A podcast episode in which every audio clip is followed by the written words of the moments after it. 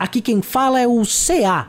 Desejo a você um bom dia e agradeço por nos receber entre seus tímpanos em mais um Spin de Notícias, o seu giro de informações científicas em escala subatômica. E hoje, no dia 25 Irisian do calendário Decatrian, e dia 7 de setembro daquele calendário criado pelos jesuítas, falaremos de história do Brasil e da história da independência do Brasil. Muito bem. Não poderia perder essa oportunidade, não é mesmo? Hoje é dia 7 de setembro, 25 Irisa no calendário Decatrian, dia que se comemora ou celebra-se, lembra-se, vai saber, a independência do Brasil. Esse feriado, num período, num passado recente, já foi um, marcado por transmissões dos desfiles cívico-militares, né, especialmente na transição democrática, ainda durante a ditadura civil-militar. Né, mas isso é uma outra história, porque no programa de hoje eu vou falar do papel da imprensa periódica na independência do Brasil. Editor, roda a vinheta. Quem sabe até misturada com o hino da independência, hein? Speed Notícias.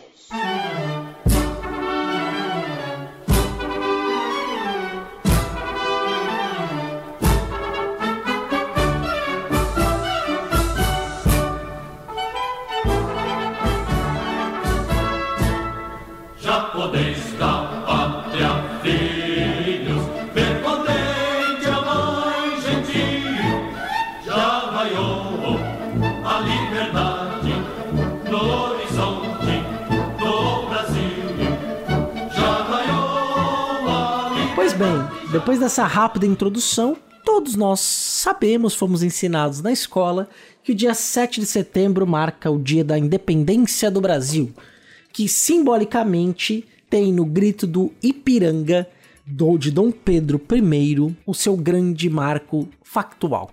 Porém, contudo, todavia, não obstante não mister, digo que o processo de independência foi cheio de complexidades, muito mais denso e muito mais demorado do que apenas um dia. Né? Ou seja, não foi apenas o grito do Ipiranga que levou à independência do país. Havia todo um contexto, uma conjuntura política de debates profundos, de rivalidades, de disputas entre elites políticas diferentes, com interesses políticos diferentes que estavam em jogo.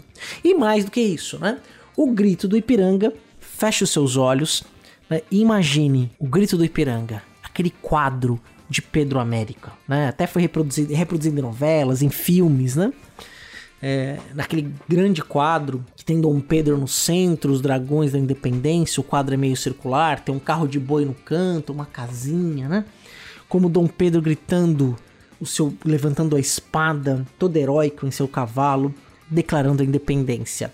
É claro que isso é uma reprodução imagética, foi pintado décadas depois do dia 7 de setembro. Porque, dentro do que se concebe como identidade nacional, nacionalismo, os feriados cívicos têm um papel ímpar. Não é só para a gente poder relaxar em tempos normais. Espero que você esteja em casa hoje, tá ouvindo esse spin, guardando ainda porque a pandemia não passou. Né? Então se cuida, fique em casa se você puder. Hoje é feriado, né? Então fique em casa se constitui então para a gente criar a memória coletiva, a celebração. Só que naquele momento você tinha um dos principais instrumentos para discussão pública de ideias, para criação de discursos em torno de uma ideia de Brasil, discurso político, o meio que era considerado mais avançado para se discutir isso eram os textos impressos, especialmente pelos periódicos, jornais, diários, né? Então revistas, magazines ou qualquer outro termo que você vai usar. É claro que o jornal do século XIX era muito diferente do que é hoje.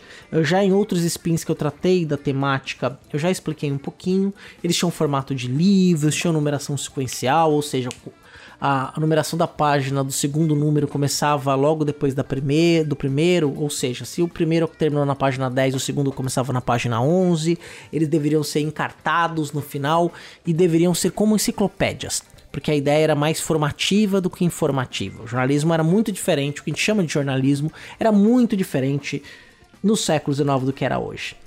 mas eles eram instrumentos modernos. Se fosse na época de hoje, as pessoas estariam fazendo vídeos no YouTube, escrevendo em blogs, publicando podcasts, fazendo lives no Instagram, né, postando no Facebook. Naquele momento, o que tinha de maneira mais eficaz para a propagação e criação de uma opinião pública que estava sendo criada era a imprensa periódica. Nesse momento, né, especialmente ali no início do século XIX, era comum os homens que escreviam nas folhas públicas, né, como também eram conhecidas, logo nas suas cartas de intenção, de dizerem que os seus jornais é, iam ajudar a promover a razão, o debate público, né, o discurso científico, uma ideia de ciência, por exemplo, né, mas especialmente usar a razão para discutir as questões brasileiras ou do Império Luso Brasileiro, do Reino Unido de Brasil, Portugal e Algarves, né? Porque também vai se construir uma ideia de Brasil. E é interessante porque quando você vai observando os discursos na imprensa, os grandes debates que eram travados, existiam várias folhas públicas. Na referência de hoje, né, no post vai ter uma indicação bibliográfica de um livro chamado Insultos Impressos, de uma historiadora fluminense chamada Isabel Lustosa, que é filhada da casa de Rui Barbosa. Esse livro não é recente, ele já tem lá os seus 20 anos mais ou menos, mas ele é incrível porque ele faz uma síntese desses debates principais feitos pelos homens que estiveram envolvidos no processo de independência nas folhas públicas. E eu recentemente tive o prazer de ler vários desses jornais né, por conta de uma pesquisa que eu realizei. Fica aí o suspense, que quem sabe logo logo eu anuncio até no outro espinho o que, que essa pesquisa resultou em que eu tomei contato também com diversos discursos. Né? Então, além desses discursos das, da ideia da razão, de defender a razão, no que estava se criando como uma ideia de um espaço público, de uma opinião pública no Brasil, você também tinha dois elementos comuns. Estes homens, mesmo quando discordavam, eles defendiam que passasse a haver uma força jurídica que mediasse as relações políticas, especialmente uma liberdade de expressão baseada na lei liberdades civis, liberdades políticas. Isso era um tom muito forte. É claro que esta ideia da liberdade política, da liberdade civil, não seria necessariamente aplicada a todas, a todas e todos. Lembrando que o Brasil era um país escravagista, ou ainda não era Brasil, o Brasil tava, ia nascer como um Estado independente, mas a escravização era um ponto importante neste processo. Né? Alguns eram contrários a fim da escravização, mas como nós sabemos, a história só vai permitir o fim da escravização no Brasil como um sistema legal, dentro do sistema legal e jurídico brasileiro, apenas no final praticamente do século XIX.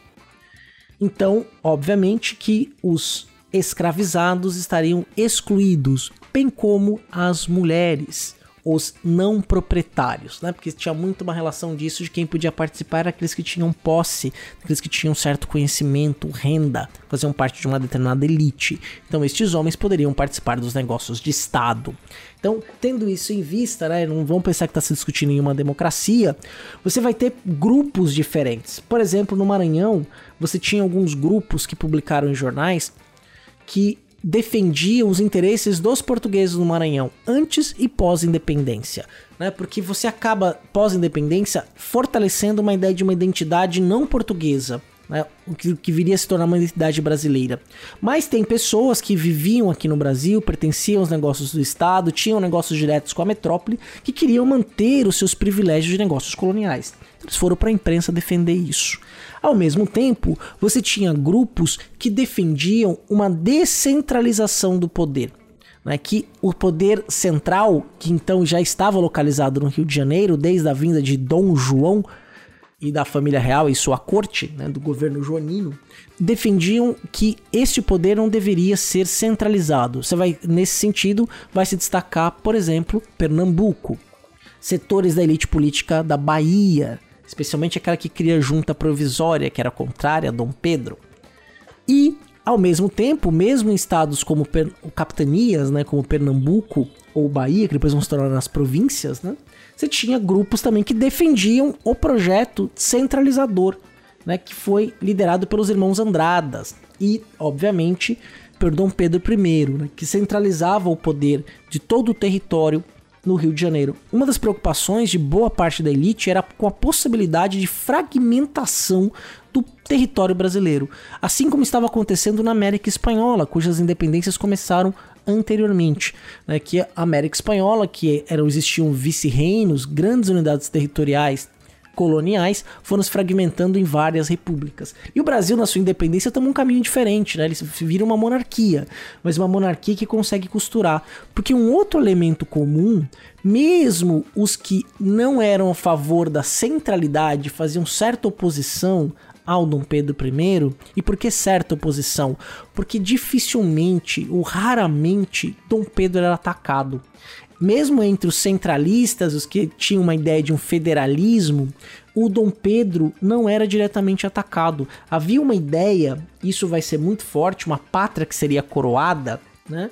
Uma pátria com a coroa, de que a figura da monarquia, e aí no caso, especialmente aí naquele momento, o Dom Pedro, que ficou como regente, né, o príncipe brasileiro, eh, seria um, uma peça de unificação uma peça que garantiria que aquele mosaico de regionalidades que já existiam naquele território da América Portuguesa pudesse se manter coeso.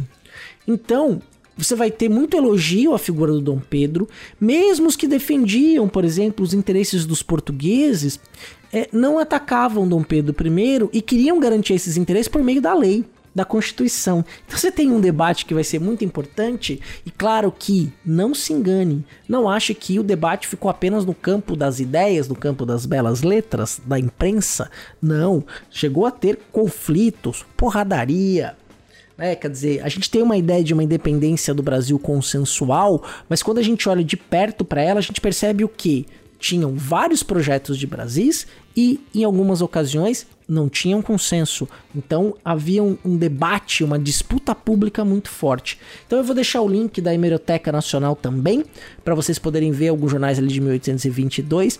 Mas a gente pode dizer que tem coisas surpreendentes. Né? Então, recapitulando, existia um projeto racional de discussão. Então havia odes à razão nos prospectos dos jornais. Havia mais de um projeto, alguns que defendiam uma fragmentação não territorial, mas uma diluição do poder por meio de uma federalização no Brasil, não necessariamente o poder centralizado sendo preponderante. Discussão que vai ser muito próxima do que vai ser feita nos Estados Unidos pós-independência também. Existiam aqueles que defendiam a centralidade. Só que no debate da independência, uma coisa que eu acabei não dizendo e é importante que seja dito neste momento, existiam aqueles que defendiam que deveria haver uma Assembleia Constituinte brasiliana que fosse feita nos territórios nacionais. Mas que não necessariamente isso significaria a ruptura com Portugal.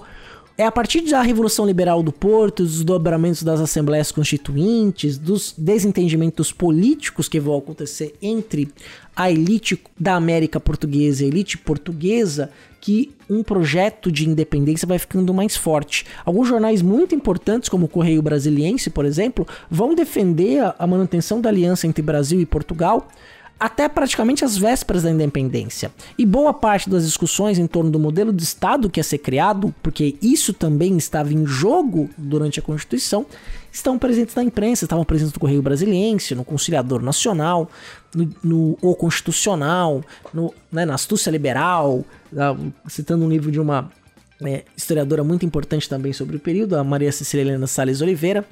Então, tô falando até de muita informação, mas só para vocês terem uma ideia, tentando sintetizar, não houve necessariamente consenso a todo momento, alguns consensos foram atingidos, mas um projeto acabou sendo vencedor. O projeto que coroa Dom Pedro I, projeto liderado pelos irmãos Andradas, que eram chamados de projetistas, que projetavam o Brasil com um poder centralizado, monárquico, mas constitucional. Tudo bem que a consolidação legal do Estado brasileiro é, demora um pouquinho, porque a primeira constituinte é fechada, a Constituição da Mandioca, e depois é otorgada uma outra Constituição de 24, que até hoje na história do Brasil é a Constituição que por mais tempo esteve em vigor, sendo substituída pela, apenas pela Constituição de 1891. É, nós já tivemos muitas constituições para um país com menos de 200 anos de história. Isso é um dado interessante. E quando a gente fala de Constituição, isso era um princípio defendido pela imprensa. Que houvesse então uma carta magma, uma Constituição que garantisse então certos direitos e liberdades para uma parcela da população. Qual parcela? Especialmente os homens de letras e de Estado. Então é isso, gente. Espero aí que eu tenha instigado você a querer saber mais sobre o processo de independência do Brasil. Lembrando que esse spin de notícias só é possível acontecer por causa do seu apoio no Patreon, no PicPay e no Padrim. Vai lá no post, deixa seu comentário, vamos trocar uma ideia. E com certeza, em algum momento da sua vida, você já colocou um chapéuzinho de jornal e marchou em volta da sua escola. Grande abraço, até amanhã. Aproveite o feriado, fique em casa, beijo no seu coração.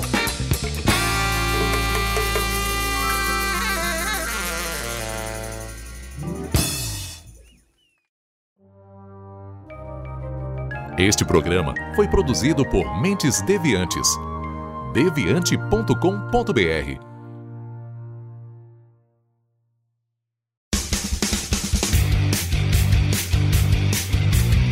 Cortes, edição de podcast.